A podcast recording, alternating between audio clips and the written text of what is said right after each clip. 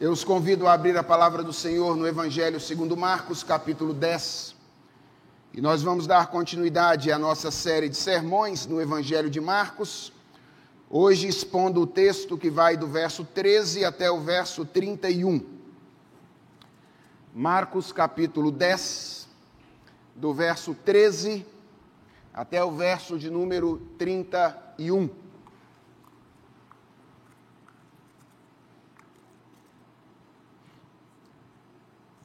Se você perdeu algum dos últimos sermões da nossa série, vá ao nosso canal lá no YouTube, todos eles ficam gravados e você pode assim acompanhar de maneira mais uh, organizada a nossa série de mensagens. Marcos, no capítulo 10, a partir do verso 13, diz o seguinte: então trouxeram algumas crianças a Jesus para que as abençoasse. Mas os discípulos os repreendiam. Jesus, porém, vendo isto, indignou-se e disse-lhes: Deixem que os pequeninos venham a mim. Não os impeçam, porque dos tais é o reino de Deus. Em verdade lhes digo: quem não receber o reino de Deus como uma criança, de maneira nenhuma entrará nele. Então, tomando as crianças nos braços e impondo-lhes as mãos, as abençoava. Pondo-se Jesus a caminho, um homem correu ao seu encontro e, ajoelhando-se diante dele, perguntou-lhe: Bom mestre, que farei para herdar a vida eterna? Jesus respondeu: Por que você me chama de bom? Ninguém é bom a não ser um, que é Deus. Você conhece os mandamentos? Não mate, não cometa adultério, não furte, não dê falso testemunho, não defraude ninguém, honre o seu pai e a sua mãe. Então o homem respondeu: Mestre, tudo isso tenho observado desde a minha juventude. E Jesus, olhando para ele com amor, disse: Só uma coisa falta a você. Vá, venda tudo o que tem Dê o dinheiro aos pobres e você terá um tesouro no céu. Depois venha e siga-me. Ele, porém, contrariado com esta palavra, retirou-se triste, porque era dono de muitas propriedades. Então Jesus, olhando ao redor, disse aos seus discípulos: Como é difícil para os que têm riquezas entrar no reino de Deus. Os discípulos estranharam essas palavras mas Jesus insistiu em dizer-lhes, filhos, como é difícil entrar no reino de Deus. É mais fácil um camelo passar pelo fundo de uma agulha do que um rico entrar no reino de Deus. Eles ficaram muito admirados, dizendo entre si: sendo assim, quem pode ser salvo? Jesus, olhando para eles, disse: para os seres humanos é impossível contudo não para Deus, porque para Deus tudo é possível. Então Pedro começou a dizer-lhe: Eis que nós deixamos tudo e seguimos o Senhor. Jesus respondeu: Em verdade lhes digo que não há ninguém que tenha deixado casa, irmãos, irmãs, mãe, pai, filhos ou campos por minha causa e por causa do Evangelho que não receba já no presente cem vezes mais casas, irmãos, irmãs, mães, filhos e campos com perseguições, e no mundo por vir receberá a vida eterna. Porém, muitos primeiros serão últimos, e os últimos serão primeiros. Vamos orar? Senhor, abençoa-nos enquanto nós meditamos na tua palavra porque nós somos seres carentes de Ti. Nós não podemos compreender a Tua palavra e, sobretudo, não podemos viver de acordo com a Tua palavra sem o auxílio do Teu Espírito. Por isso, nós encarecidamente rogamos ao Senhor que Tu nos acompanhes enquanto nós meditamos na Tua palavra nesta manhã e que nós enxerguemos além da mera letra, enxerguemos a glória do Senhor estampada nas páginas da Bíblia é a, palavra, é a oração que nós te fazemos em nome de Jesus Cristo. Amém. Você que tem acompanhado a série de sermões em Marcos sabe que Marcos gosta desse relato em três etapas. E mais uma vez nós estamos diante de um relato composto por três diferentes cenas. Nos versos 3 até o verso, nos versos 13 até o verso 16, nós temos aí um encontro de Jesus Cristo com algumas crianças. Depois do verso 17 até o verso de número 22, nós temos o encontro de Jesus Cristo com um jovem que ficou histórica e tradicionalmente conhecido como o jovem rico. E depois dos versos 18 até o verso de número 31, nós temos o relato de uma conversa que Jesus Cristo teve depois de conversar com as crianças e o jovem rico com os seus discípulos. Como costuma acontecer, irmãos, nessa segunda parte do Evangelho de Marcos, o tema unificador desses três relatos é a salvação. Lembrem-se que na primeira parte do Evangelho de Marcos, Marcos está interessado em nos convencer a respeito da identidade de Jesus Cristo. A pergunta principal de Marcos, do capítulo 1 até o capítulo 8, é: quem é Jesus? E essa primeira parte do evangelho termina com a resposta dada por Pedro, que é uma afirmação da identidade divina de Jesus Cristo.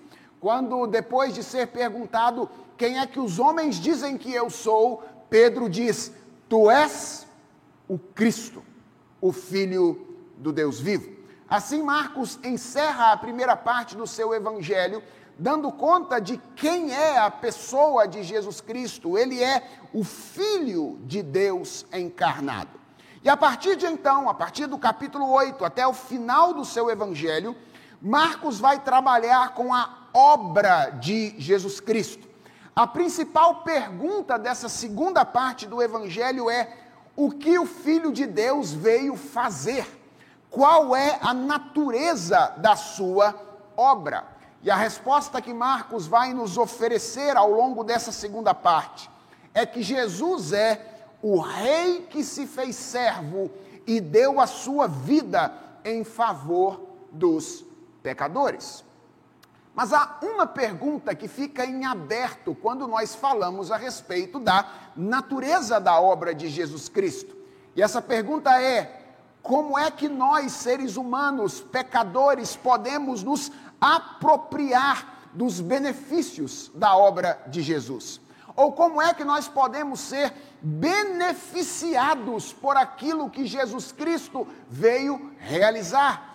Como é que aquilo que ele fez na cruz do Calvário torna-se nosso subjetivamente, parte da nossa personalidade ou pessoalidade? Esse relato tríplice de Marcos tem a ver basicamente com essa questão. Marcos, na medida em que apresenta a natureza da obra de Jesus, também se esforça em mostrar para nós como nós podemos nos tornar participantes desta obra. E de certa forma, esse relato tríplice de Marcos, aqui no capítulo 10, tem a ver com isso. Na primeira cena, Jesus ensina uma lição importante aos seus discípulos. Na segunda cena, Jesus ilustra essa lição, ou Marcos coloca esse relato aqui para ilustrar essa lição que antes fora ensinada por Jesus Cristo. E a terceira cena expande essa lição. Então, esse é o movimento dessas três cenas. A lição é ensinada na primeira, é ilustrada, de certa forma, na segunda e é expandida posteriormente na terceira cena que temos diante de nós. Qual é a lição que Jesus Cristo deseja nos ensinar nesta passagem?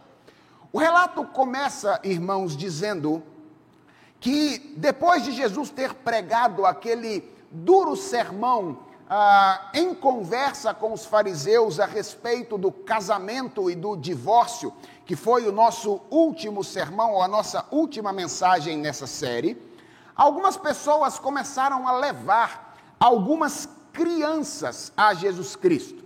Nós não sabemos exatamente quem foi, que está, quem era que estava levando essas crianças, mas ao que tudo indica, eram os pais delas que estavam levando essas crianças a Jesus Cristo com a finalidade de que Jesus abençoasse essas crianças. Lá em Mateus, no capítulo 19, verso de número 13, nós lemos que a finalidade era que Jesus orasse por elas.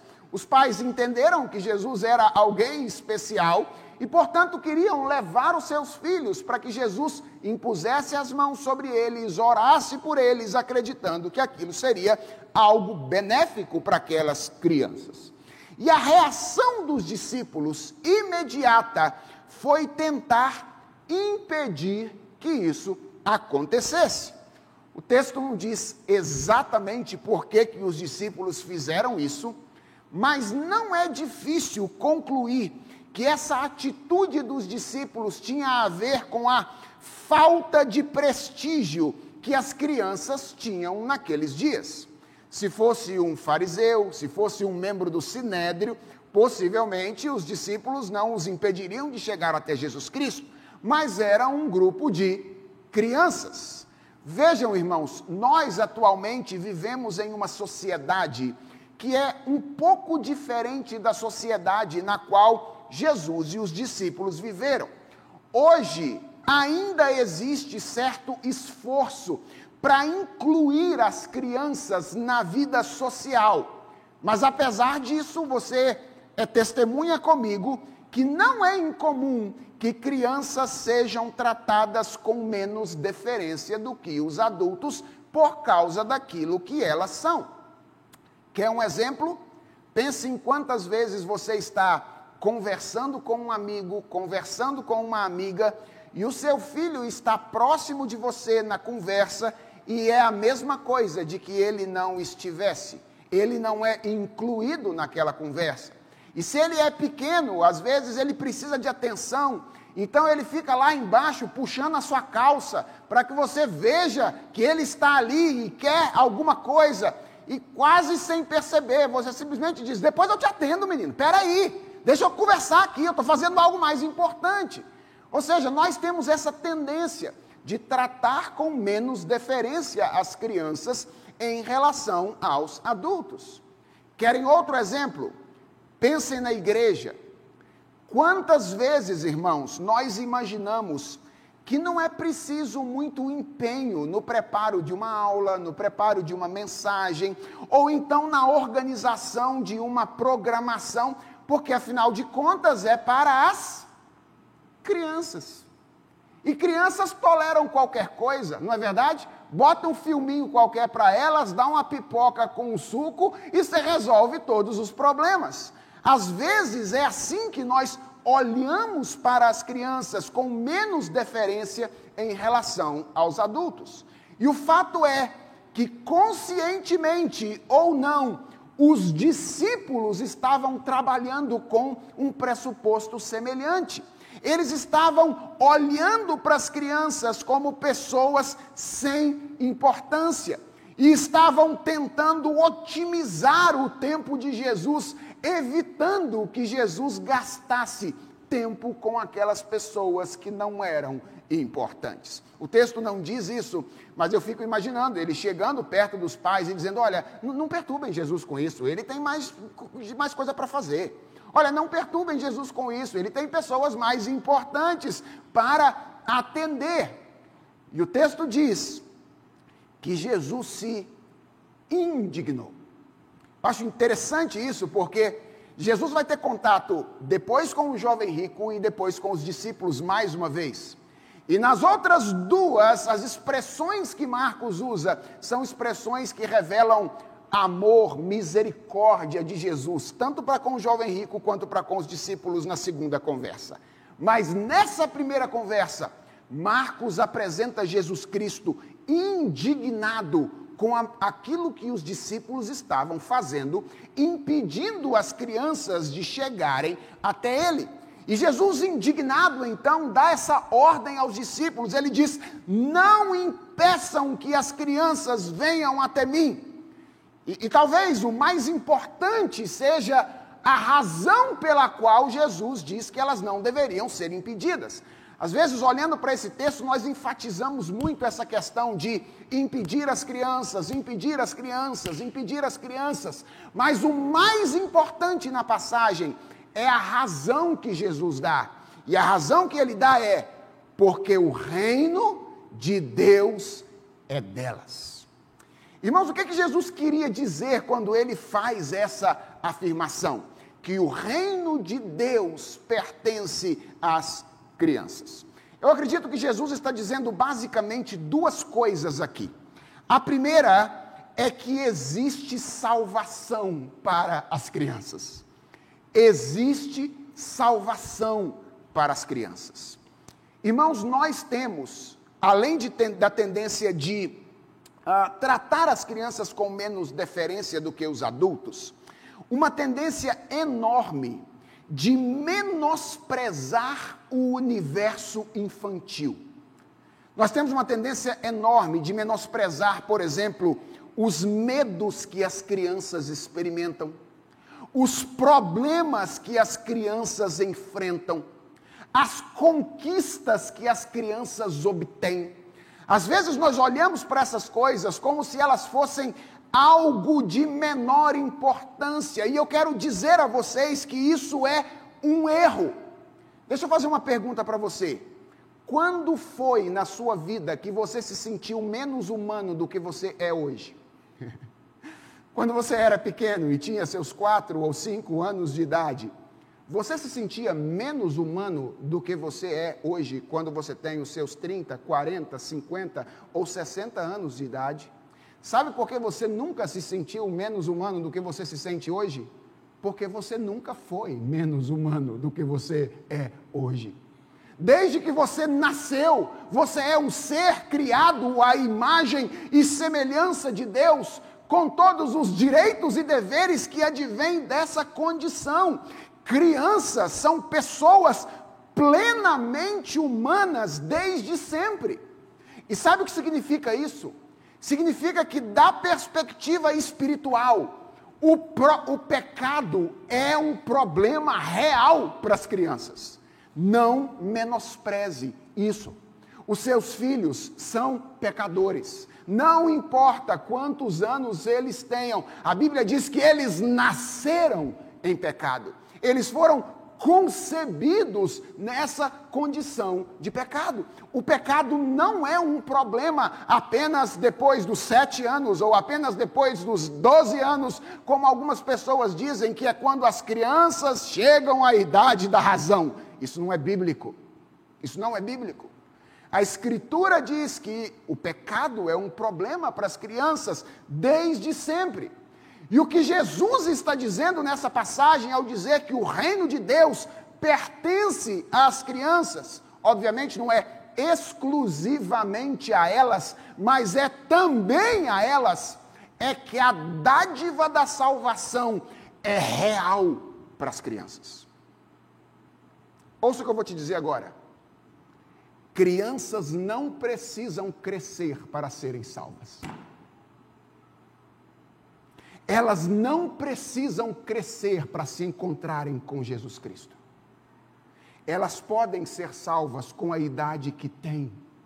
Elas podem se encontrar com Jesus Cristo com a idade que elas possuem. Ah, não é isso que nós pensamos na maioria das vezes. Nós sempre olhamos no trabalho que fazemos em relação às crianças ah, como um trabalho para o futuro. Não é assim que a gente diz? Criança, as crianças são o futuro da igreja. Como se elas precisassem chegar à idade adulta para então experimentar aquilo que nós experimentamos na comunhão com Jesus Cristo. O que ele está dizendo é: o reino dos céus pertence às crianças. Ou seja, Jesus não salva apenas adultos, Jesus salva crianças também. Crianças, eu quero falar especificamente com vocês nesse momento. Vocês não precisam crescer para serem cristãos verdadeiros. Se vocês confiarem em Jesus Cristo, se vocês acreditarem naquilo que Jesus diz sobre vocês, que vocês são pecadores e que vocês precisam dele para obterem a salvação, vocês não precisam esperar para serem amigos de Jesus Cristo e estarem salvos e obterem a vida eterna. Jesus Cristo pode te dar isso hoje, criança, se você de fato pedir a Ele que. Uh, perdoe os seus pecados e te dê a fé verdadeira que você precisa para ser salvo de uma vez por todas. Então, a primeira coisa que eu creio que Jesus está dizendo aqui é que existe salvação para as crianças. Mas há algo mais que Jesus está dizendo aqui ao dizer que o reino dos céus pertence a elas. É que a salvação exige de todas as pessoas algo que é típico, é característico das crianças. E Jesus diz isso claramente no verso de número 15. Ele diz: Em verdade lhes digo. E essa é uma expressão de ênfase, certo? Quer dizer que as outras coisas que Jesus tinha dito, ele tinha dito em mentira? claro que não. Jesus sempre falou em verdade. Mas quando ele usa essa expressão, é porque ele quer enfatizar algo. E aqui está a lição que Jesus Cristo quer ensinar aos seus discípulos nessa ocasião. Em verdade lhes digo, preste atenção naquilo que eu vou dizer. Quem não receber o reino de Deus como uma criança, de maneira nenhuma entrará nele. Ou seja, não é apenas que crianças podem ser salvas, mas é que todo mundo que vai ser salvo, vai ser salvo, dentre outras coisas, por expressar algo que é tipicamente infantil, ou por algo que é próprio, expressar algo que é próprio das crianças. Irmãos, eu acho impressionante como Jesus inverte as coisas aqui. Porque nós nós nos impressionamos com crianças que fazem coisas de adulto. E nós estranhamos adultos que fazem coisas de criança. Não é verdade? Regularmente não é assim? Nós ficamos admirados quando crianças fazem coisas de adulto. Nós dizemos, olha, parece um mini adulto, né? Achamos aquilo a coisa mais bonita do mundo. Mas nós achamos estranho quando adultos fazem coisas de criança. E posso dizer uma coisa? Tem alguns que fazem coisas estranhas mesmo, certo? Ou seja, há, há alguns adultos que fazem algumas coisas que são estranháveis mesmo. Mas o que Jesus está dizendo aqui é que todo adulto precisa fazer algo de criança se ele quiser ser salvo. Ou seja, ele precisa receber o reino de Deus como uma criança recebe. E a pergunta é: o que é isso? O que é receber o reino de Deus como uma criança? Eu creio que o segundo episódio, que é o episódio do encontro de Jesus com o jovem rico, responde bem essa pergunta, dando-nos uma ilustração.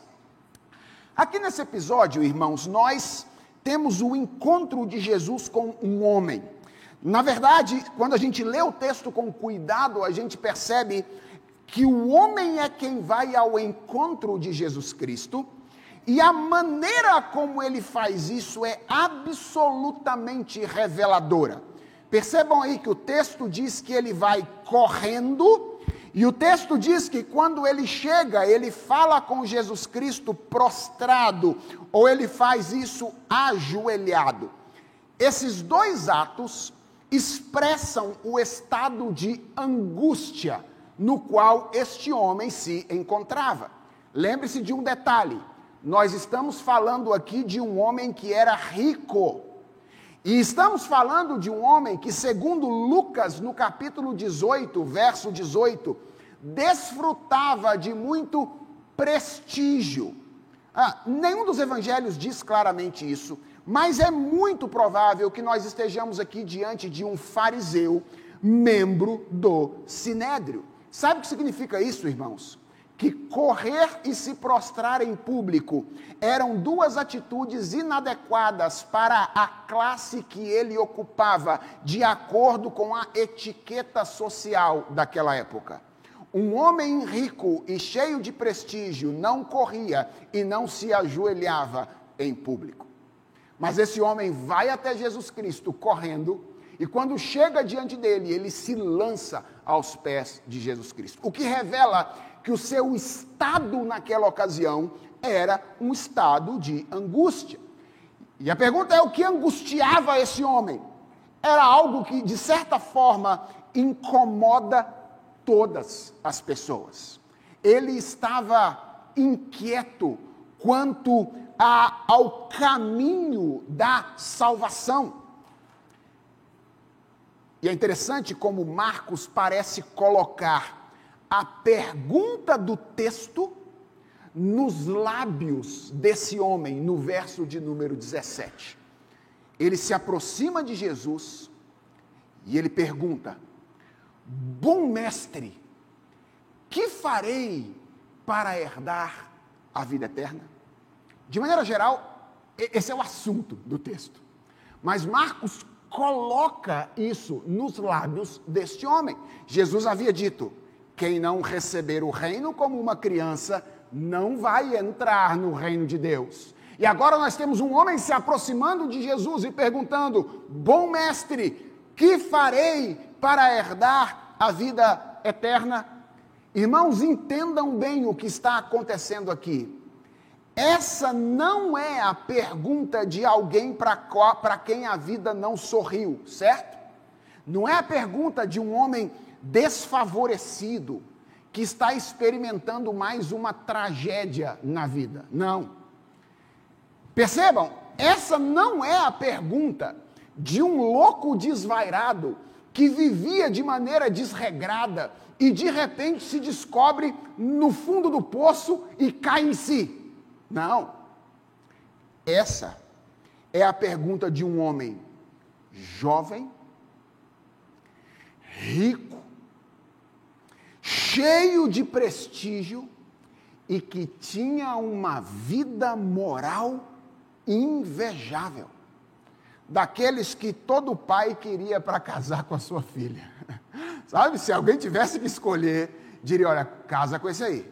Jovem, rico, cheio de prestígio e com uma vida moral invejável. Mas que apesar de possuir tudo o que possuía, vivia inseguro quanto àquilo que era o mais importante, que era o seu destino eterno, o destino da sua alma. E, irmãos, aqui nós temos uma lição importantíssima que eu creio nós precisamos aprender. Alguém pode ter tudo e ao mesmo tempo ter nada. Essa pode ser a sua condição. Você pode olhar para a sua saúde, para a sua conta bancária, para os seus relacionamentos, para o seu trabalho, para a sua história e dizer: Eu tenho tudo.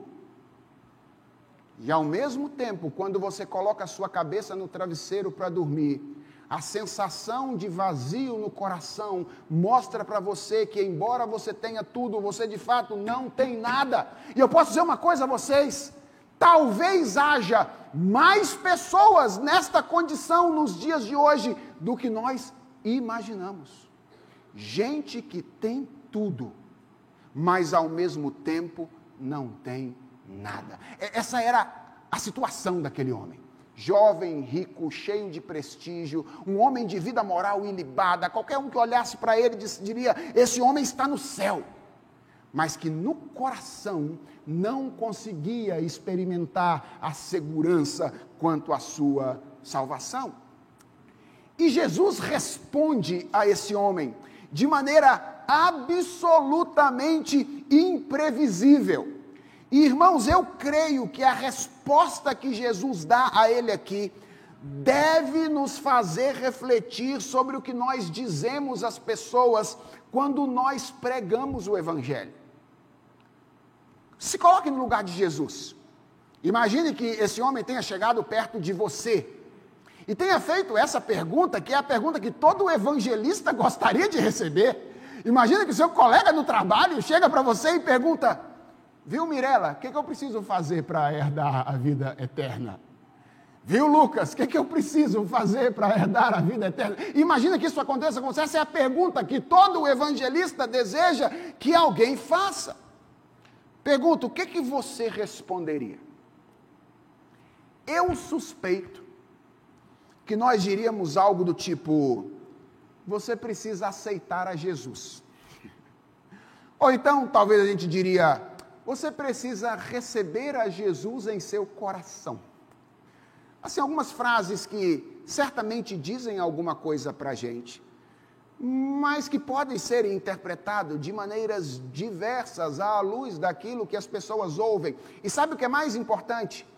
É que esse é o tipo de frase que diz a respeito do aspecto positivo do que as pessoas devem fazer, mas nada diz a respeito do aspecto negativo daquilo que elas devem fazer. E isso faz com que as pessoas imaginem que Jesus é só alguma coisa que ela precisa adicionar à vida delas, e não algo que transforma da água para o vinho a vida delas. E elas então dizem: ora, se é continuar sendo como eu sou e apenas dizer que recebo Jesus Cristo no meu coração, eu quero, eu aceito Jesus Cristo. Se é simplesmente continuar vivendo como eu vivo e dizer eu aceito a Jesus, então, isso é a coisa mais fácil do mundo. Eu aceito a Jesus e eu então a, recebo a vida eterna. Irmãos, veja como Jesus responde esse homem de maneira absolutamente imprevisível. Ele recebe a pergunta e ele devolve uma pergunta acompanhada de uma afirmação reflexiva, que parece ser um absoluto desvio. Jesus olha para ele e diz assim: Por que você me chama bom? Ninguém é bom a não ser um, que é Deus. Você olha isso e diz assim: Jesus está fugindo do assunto. Não era essa a pergunta. A pergunta era: como é que eu faço para herdar a vida eterna? E Jesus olha para aquele homem e diz: Por que você me chama bom? Quer discutir agora o conceito de moralidade, o conceito de bondade. Apenas parece que Jesus está fugindo do assunto. Mas na verdade, o que Jesus está fazendo aqui é ler aquele homem através das suas próprias palavras e introduzir o tema sem o qual a conversa nunca poderia progredir para o desfecho adequado. Nunca. E, e, eu quero que você perceba um detalhe. Marcos diz que Jesus fez isso como um ato de amor. Ou seja, quando Jesus decidiu amar aquele homem, Jesus decidiu também confrontar aquele homem. Na nossa cabeça, quem confronta não ama. Muitas vezes a gente olha e diz assim: ah, Fulano não me ama porque ele não me apoiou naquilo que eu queria fazer. Atenção, uma das maiores manifestações de amor é dizer que aquilo que você está querendo fazer vai levar você para o buraco. Portanto, o confronto é uma grande manifestação de amor. E não existe pregação do Evangelho que não passe pelo confronto. O Evangelho precisa confrontar as pessoas no lugar onde elas estão. E Jesus quer introduzir o tema que será tema necessário para o confronto naquele homem. Jesus sabia que quando aquele homem o chamou de bom mestre, ele não tinha feito isso reconhecendo a divindade de Jesus. Ele tinha feito isso trabalhando com uma perspectiva horizontal de moralidade, como nós geralmente fazemos quando a gente diz assim: Fulano é uma pessoa boa, em comparação com o Ciclano ou com o Beltrano, que são pessoas ruins, não é? Quando a gente faz isso, a gente está tra trabalhando com a média, não é? Então a gente sabe que esse Fulano que a gente diz ele é uma boa pessoa, não é perfeito. A gente sabe que ele tem defeitos, mas a gente sabe que em comparação com o Cicrano e com o Beltrano, ele está numa média melhor no que diz respeito à bondade. Foi isso que esse homem fez com Jesus naquele dia. Ele olhou para Jesus e disse: Esse cara parece um cara legal, parece que ele é uma boa pessoa. E aí ele disse: Bom mestre, que farei para herdar a vida eterna? Jesus sabia disso. E atenção, eu não estou querendo recomendar que a gente pare de usar a palavra bom nesse sentido horizontal, tá bom? A gente pode usar, não tem nenhum problema. Desde que a gente saiba que quando a gente está falando de salvação, aí a história é diferente. Porque aí o padrão de comparação não é um padrão horizontal. O padrão de comparação é um padrão vertical. Quando a gente está falando de salvação e a gente está se comparando é, com um padrão visando obter a salvação, aí não basta ficar na média. Aí o que nós precisamos fazer é, na verdade, alcançar a perfeição da santidade de Jesus Cristo. E é por isso que Jesus Cristo olha para aquele homem e diz: Por que, que você me chama de bom? Ninguém é bom senão Deus. Quando o assunto é a salvação, a questão não é se eu estou na média da bondade ou acima dela. A questão é se eu atinjo a perfeição absoluta exigida pela santidade de Deus. Foi por isso que quando aquele homem chegou lá com essa conversa toda, como é que eu faço para herdar a vida eterna? Jesus falou, por que você está me chamando de bom? Deixa eu ver se o padrão com o qual você está trabalhando é um padrão adequado. Só existe um que é bom, que é Deus. Jesus começa discutindo o padrão. E estabelecido o padrão, ele propõe. Vamos falar sobre você? Já que, já que você está perguntando como é que você faz para herdar a vida eterna, estabelecido o padrão, vamos falar sobre você? Você conhece os mandamentos? E aí Jesus enuncia os seis últimos mandamentos que dizem respeito à relação nossa com o nosso próximo, aquilo que a gente convencionou chamar como a segunda tábua da lei. Não matarás, não adulterarás, não dirás falso testemunho, não cobiçarás, que entra aí como defraudar, não é? Todos os seis mandamentos são mencionados de certa forma por Jesus Cristo aí. Você conhece os mandamentos. E aquele homem olha para Jesus e responde sem maiores dificuldades. Ele diz: Jesus, se esse é o ponto, deixa eu te dizer uma coisa, eu estou bem. Porque eu tenho observado esses mandamentos desde a minha juventude. E, e, duas coisas ficam imediatamente claras na resposta que esse homem oferece a Jesus. Primeiro, a visão positiva que ele tinha a respeito de si mesmo. Ele era alguém que olhava para si como um perfeito cumpridor da lei de Deus. Aquele homem estava perguntando como é que ele fazia para ser salvo, não porque ele se reconhecera um completo miserável e não sabia onde encontrar segurança senão em Jesus Cristo. Ele estava perguntando porque ele já se achava bom o suficiente. Ele só queria garantir que ele não tinha escorregado em algum lugar que ele tenha deixado de perceber. Então, Jesus, eu, eu já, eu já eu acho que eu estou lá. Mas você pode dar uma palavra aí para garantir que eu de fato estou lá? Então, essa frase dele revela a visão positiva que ele tinha de si mesmo, mas revela ao mesmo tempo a visão absolutamente superficial da lei de Deus que ele possuía. Como os fariseus, e possivelmente ele era um, ele tinha perdido a dimensão interna da lei de Deus. Lembra do Sermão do Monte? Os fariseus diziam: Eu sou bom porque eu nunca adulterei. Jesus diz: a lei não legisla apenas sobre o que você faz externamente. A lei legisla também sobre o que você faz internamente. Se você já olhou para alguém com um olhar impuro, então posso dizer uma coisa a você: você é um adúltero.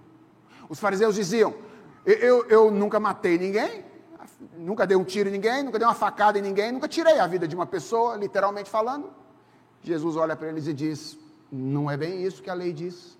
A lei diz que todo aquele que chamar o seu irmão de tolo já é digno de inferno de fogo. A lei legisla sobre as nossas motivações e não apenas sobre as nossas ações. Portanto, as palavras desse homem mostram quão superficial era a visão dele a respeito da lei de Deus que o permitia dizer: Eu sou bom. E é nesse ponto, irmãos, que Jesus me impressiona ainda mais. Nós temos um Salvador impressionante. Sabe por quê? Porque Marcos diz no verso 21 que depois disso, Jesus olha para esse jovem com amor. Irmãos, eu, eu não teria conseguido fazer isso. eu confesso, eu não teria conseguido fazer isso. Eu, no lugar de Jesus, teria dito assim: meu filho, você não sabe absolutamente nada do que é a lei de Deus. Eu já preguei um sermão sobre isso. Vê se alguém tem uma anotação aí. Pega, Vê lá a parte que eu falei sobre os mandamentos: não adulterarás, não matarás. Depois você volta para conversar comigo. Ah, eu teria perdido a paciência com esse menino de imediato. De imediato. Mas o verso 21 diz que depois de tudo isso, Jesus olha para esse jovem com amor. Eu acho isso impressionante, sabe por quê, irmãos? Porque muitos de nós têm ou conseguem ter compaixão, compaixão de pecadores devassos que estão perdidos, escravizados pelo seu vício no mundo. A gente olha e diz: compaixão. Mas a gente tem dificuldade de ter compaixão de quem está vivendo a vida de igreja muito tempo e tem o coração endurecido. Era o caso desse homem. E, e é por isso que eu não teria conseguido fazer o que Jesus fez. Porque eu acredito que quem está vivendo a vida de igreja, exposto a sermão, exposto à oração o tempo inteiro, precisa aprender as coisas. Ele estava, mas ele não tinha aprendido.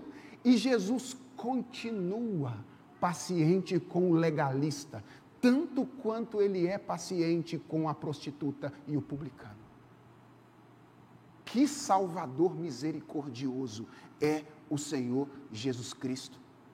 A sua misericórdia atinge os pecadores mais devassos e atinge os pecadores mais moralmente respeitados que se escondem por trás de uma capa de santidade, vivendo a vida de igreja.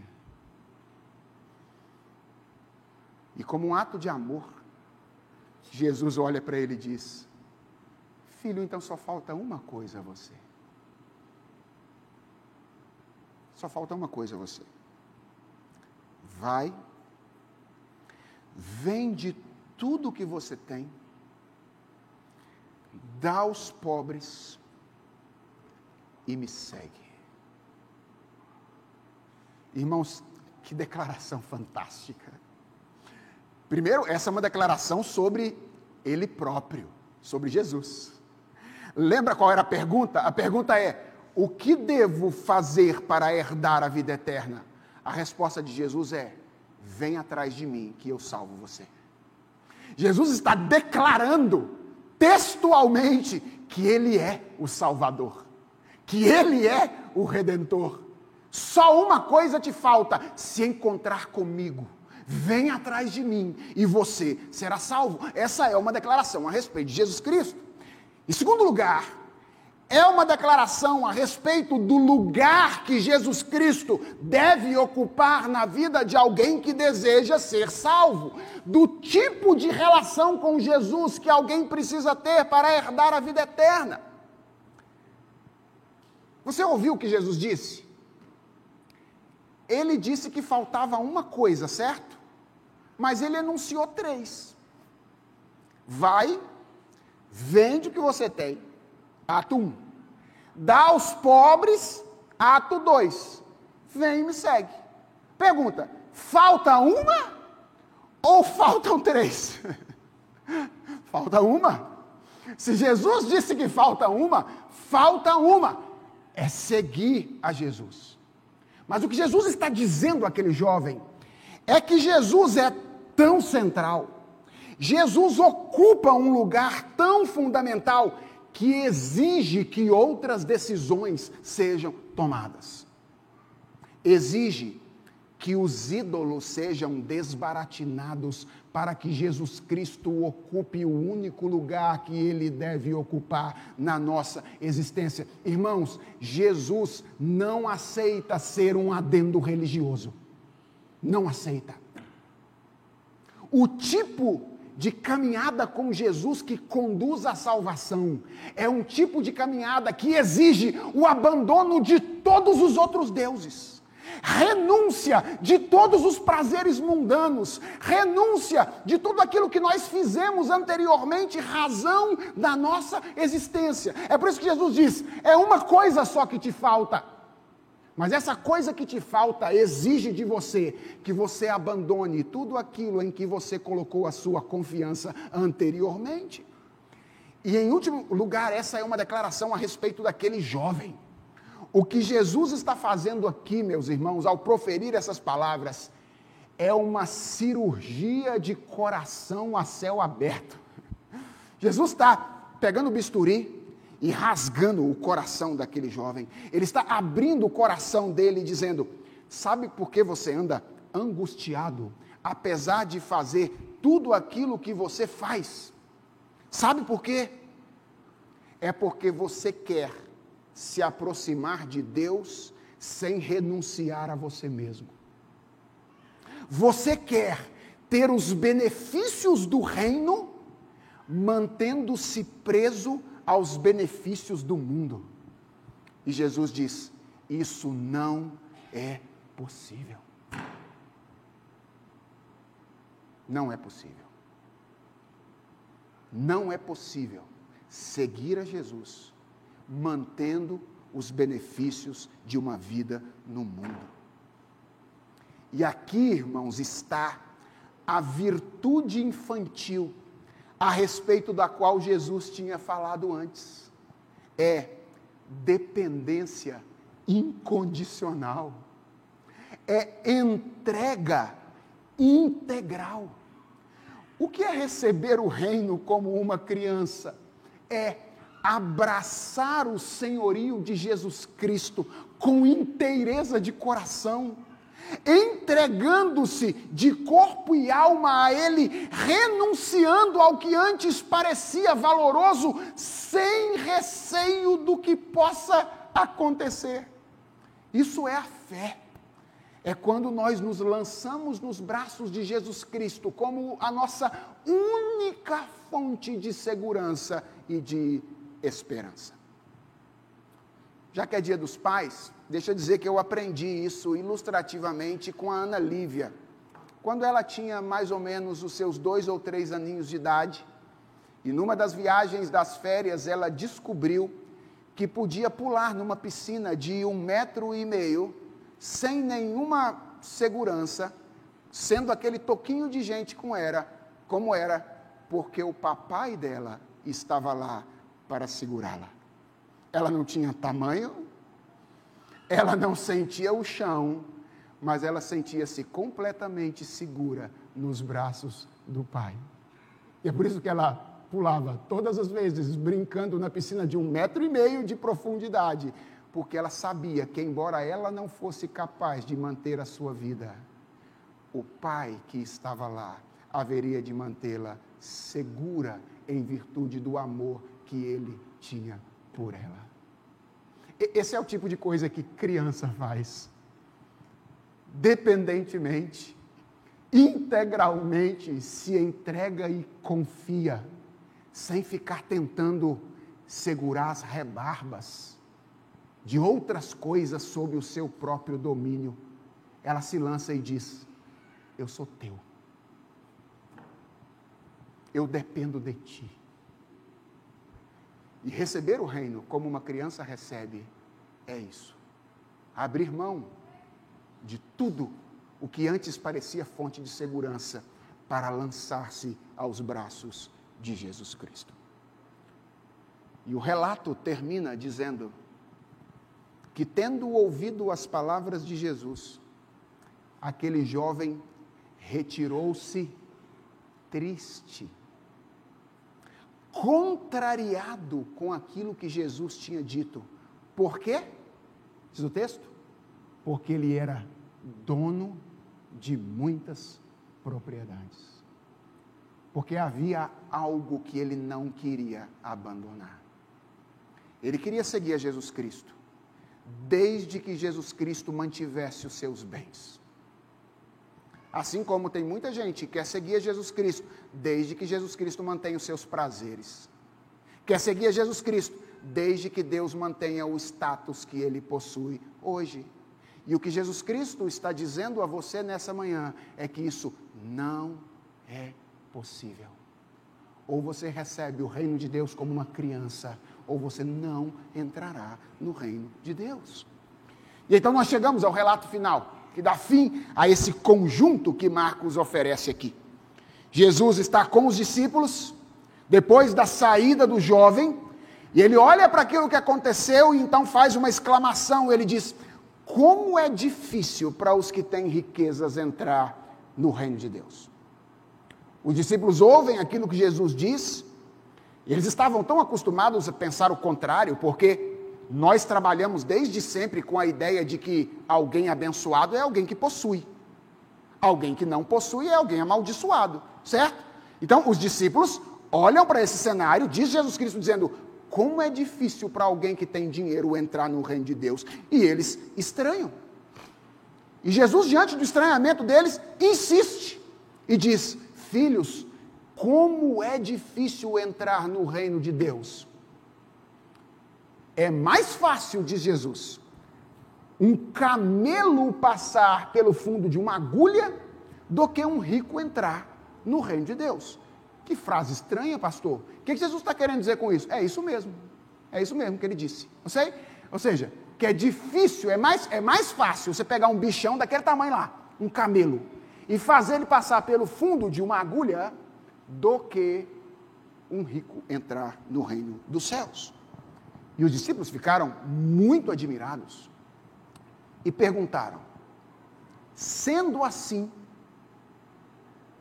quem pode ser salvo? Ou seja, se o rico, que é aquele que nós reputamos como abençoado, não pode ser salvo, então quem pode? Atenção, perceba que há uma interpretação relativamente equivocada da afirmação de Jesus Cristo por parte dos discípulos aqui, né? Jesus não tinha dito que um rico não pode ser salvo, certo? Jesus tinha dito que é difícil que um rico possa ser salvo. Mas os discípulos tinham essa mania de interpretar tudo de maneira meio extrema. E na verdade o que Jesus estava querendo dizer, o Jesus estava trabalhando com a ideia de salvar a si mesmo. Então os discípulos ficam muito admirados e eles fazem essa pergunta a Jesus. E o texto diz, no verso de número 27, verso de número 27, que Jesus, e atenção a essa expressão, olhando para eles, é a mesma expressão usada com o jovem rico anteriormente. Olha que coisa bonita. No começo, Jesus está indignado com eles, certo? Porque eles estão fazendo alguma coisa errada. Com o jovem rico, Jesus demonstra amor. Esses mesmos discípulos vão fazer uma pergunta diferente no final. E Jesus agora não está indignado com eles. Jesus agora os ama da mesma maneira como ele amou aquele jovem rico. E olhando para eles com amor, ele diz: Deixa, deixa eu explicar para vocês o que eu estou querendo dizer desde o começo. O que eu estou querendo dizer é que para os homens é impossível. Contudo, não para Deus. Porque para Deus tudo é possível. Qual era o problema daquele jovem? E qual era o problema dos discípulos na primeira cena ao dizer Jesus vai se relacionar com aqueles e não com esses? Era imaginar que salvação é conquista e não dádiva. Todos eles estavam trabalhando com essa ideia de que a salvação é algo que a gente precisa conquistar. Qual é a pergunta mesmo do jovem rico? Que farei para herdar a vida eterna? E o que Jesus quer que ele entenda é que ele não precisa fazer nada. a não ser receber o reino como uma criança recebe. É a única coisa. Porque a salvação não é algo que nós conquistamos, mas salvação é uma dádiva que Deus nos oferece graciosamente por aquilo que Jesus Cristo fez por nós. E então Pedro, sempre ele, né? Sempre Pedro, interfere também de maneira surpreendente e diz: Eis que nós deixamos tudo e te seguimos. Irmãos, pensam numa expressão difícil de interpretar. Não é fácil entender o que Pedro queria ao proferir essas palavras. Então, há quem as veja como uma expressão de dúvida. Talvez Pedro pudesse estar dizendo assim: Jesus, como é que você diz que a gente não pode alcançar isso, se foi exatamente isso que a gente fez? A gente deixou tudo e te seguiu. Pode ser uma expressão de reclamação ou de cobrança. Falou, ó oh, Jesus, lembra que nós fizemos lá atrás, né? Nós deixamos tudo para seguir o Senhor. Vê o que, que o Senhor vai dar para nós agora aí para frente. Ok? Pode ser uma expressão de cobrança. Pode ser uma expressão de orgulho. O que o jovem rico não conseguiu fazer, a gente conseguiu fazer. É, é difícil entender o que Pedro está querendo dizer com isso. Seja como for, o que Pedro estava dizendo era verdade. apesar de todas as dificuldades que os discípulos tinham, apesar de toda a inconstância, apesar de toda a incredulidade, eles tinham feito o principal. O que era o principal? Eles tinham deixado tudo. Eles tinham largado as redes e eles tinham seguido a Jesus Cristo. Não porque eles eram especiais, o Evangelho de Marcos deixa claro que eles não eram, mas porque Deus os havia alcançado com graça e misericórdia. Esse monte de gente atrapalhada como os discípulos, mas que tomou essa decisão impulsionada pela graça de Deus, largou tudo, abandonou o que eles tinham no passado e seguiu a Jesus Cristo. E então Jesus responde, dizendo, com uma resposta também enigmática: Em verdade lhes digo que não há ninguém que tenha deixado casa, irmãos, irmãs, mãe, pai, filhos ou campos por minha causa e por causa do Evangelho, que não receba já no presente cem vezes mais casas, irmãos, irmãs, mães, filhos e campos. E para resolver o nosso problema com a teologia da prosperidade, Jesus insere com perseguições, e no mundo por vir receberá a vida eterna.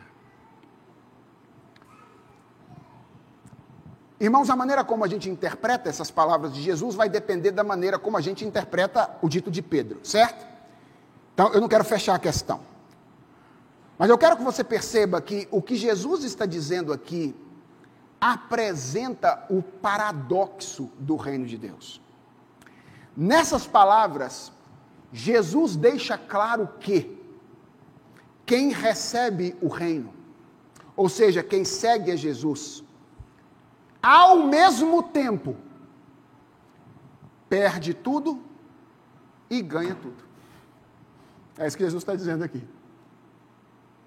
Não tenha medo de perder tudo por causa de Jesus. Porque o reino é paradoxal. No reino, quando você perde tudo, é aí que você ganha tudo. Jesus tinha falado, por exemplo, de pessoas que haveriam de segui-lo e perderiam a sua própria família. Ele disse: Eu vim para causar divisão entre filhos e pais, entre marido e mulher. À, à medida que as pessoas começarem a me seguir, talvez elas sejam abandonadas pela sua própria família, foi o que disse Jesus Cristo. Mas agora ele está fazendo uma promessa aqui. Qual é a promessa? Quando você perde tudo por minha causa, você ganha aquilo que é necessário para permanecer amparado ao longo da sua, da sua vida. E talvez existam pessoas entre nós que tenham essa experiência, que tenham perdido família por causa de seguir a Jesus Cristo mas que possam dizer entre nós: eu ganhei família ainda maior. Ele não me abandonou. Ele me mantém seguro em Suas mãos. E Ele haverá de me levar até a eternidade por meio desse reino paradoxal. Paradoxo que é expresso por Jesus no verso 31, né? Ele termina dizendo: Porém, muitos serão últimos, e os últimos serão primeiros. E essa afirmação enigmática aí? Eu creio que o que Jesus está dizendo aqui é que a maneira como Deus dispõe as coisas no reino inverte a nossa lógica e a nossa expectativa.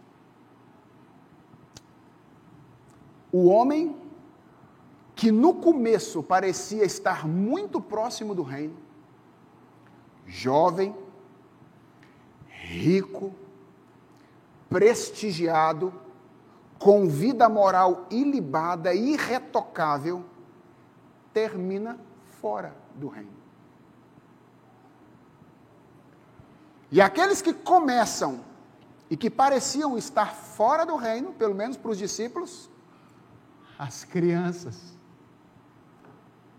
se transformam elas no exemplo maior para os próprios discípulos e para todos aqueles que querem ser salvos nesta passagem. Porque no reino de Deus, irmãos, não conta esse negócio de dinheiro, influência, quantidade de prazer que alguém possa experimentar. Sabe, tudo isso é como viver de dinheiro de banco imobiliário, sabe? Você chega lá no banco, pega todo o dinheiro de banco imobiliário que você tem, chega lá e fala, vem aqui abrir uma conta. E o cara vai, vai rir da sua cara. É isso que vai acontecer com todos aqueles que estiverem vivendo com base em prazer, dinheiro e influência do lado de cá da eternidade. Não é que essas coisas sejam ruins em si mesmas, mas é que elas são colocadas no lugar quando o principal ocupa o seu lugar. Quando elas funcionam como principal, elas estragam a nossa vida. Mas quando Jesus Cristo está no lugar certo e nós estamos lançados aos seus braços como quem depende exclusivamente dele, aí todas as outras coisas se encaixam e a gente pode desfrutar delas com maior naturalidade. Deixa eu fazer uma pergunta a você com a qual eu quero encerrar a minha mensagem nessa manhã. Qual é a, a coisa a qual você tem tendência a se apegar e que você precisa abandonar de uma vez por todas para que Jesus Cristo reine soberano no seu coração? o daquele jovem, o que fazia com que ele agisse como adulto e não como criança, era o dinheiro. Qual é a tendência maior do seu coração? E o meu convite é: hoje é o dia de entregar-se a Jesus Cristo. Entregue tudo ao Senhor Jesus Cristo e desfrute dessa promessa paradoxal de receber tudo em troco de nada. Vamos orar? Senhor, nós queremos agradecer ao Senhor, porque tu nos fizestes criança. Obrigado por nos ensinares a nos lançarmos a Ti em arrependimento e fé para viver na Tua dependência. Senhor, nós confessamos diante de Ti nessa manhã que o nosso coração é muito tendente a se apegar a outras coisas aqui e a substituir o Senhor por dinheiro, por prazer, por status. Nós, às vezes, queremos abraçar essas coisas, até queremos seguir ao Senhor, desde que o Senhor nos, nos mantenha com elas. Senhor, tu que amaste aquele jovem rico, tu que amaste aqueles discípulos, nós te pedimos, ame a nós nesta manhã e dá que nós sejamos transformados pelo Senhor na disposição de nos entregar ao Senhor e receber o reino integralmente, desprendidamente, renunciando a tudo aquilo a que temos a tendência de nos apegar. Ensina-nos a amar somente a Ti. É a oração que nós te fazemos, em nome de Jesus. Amém.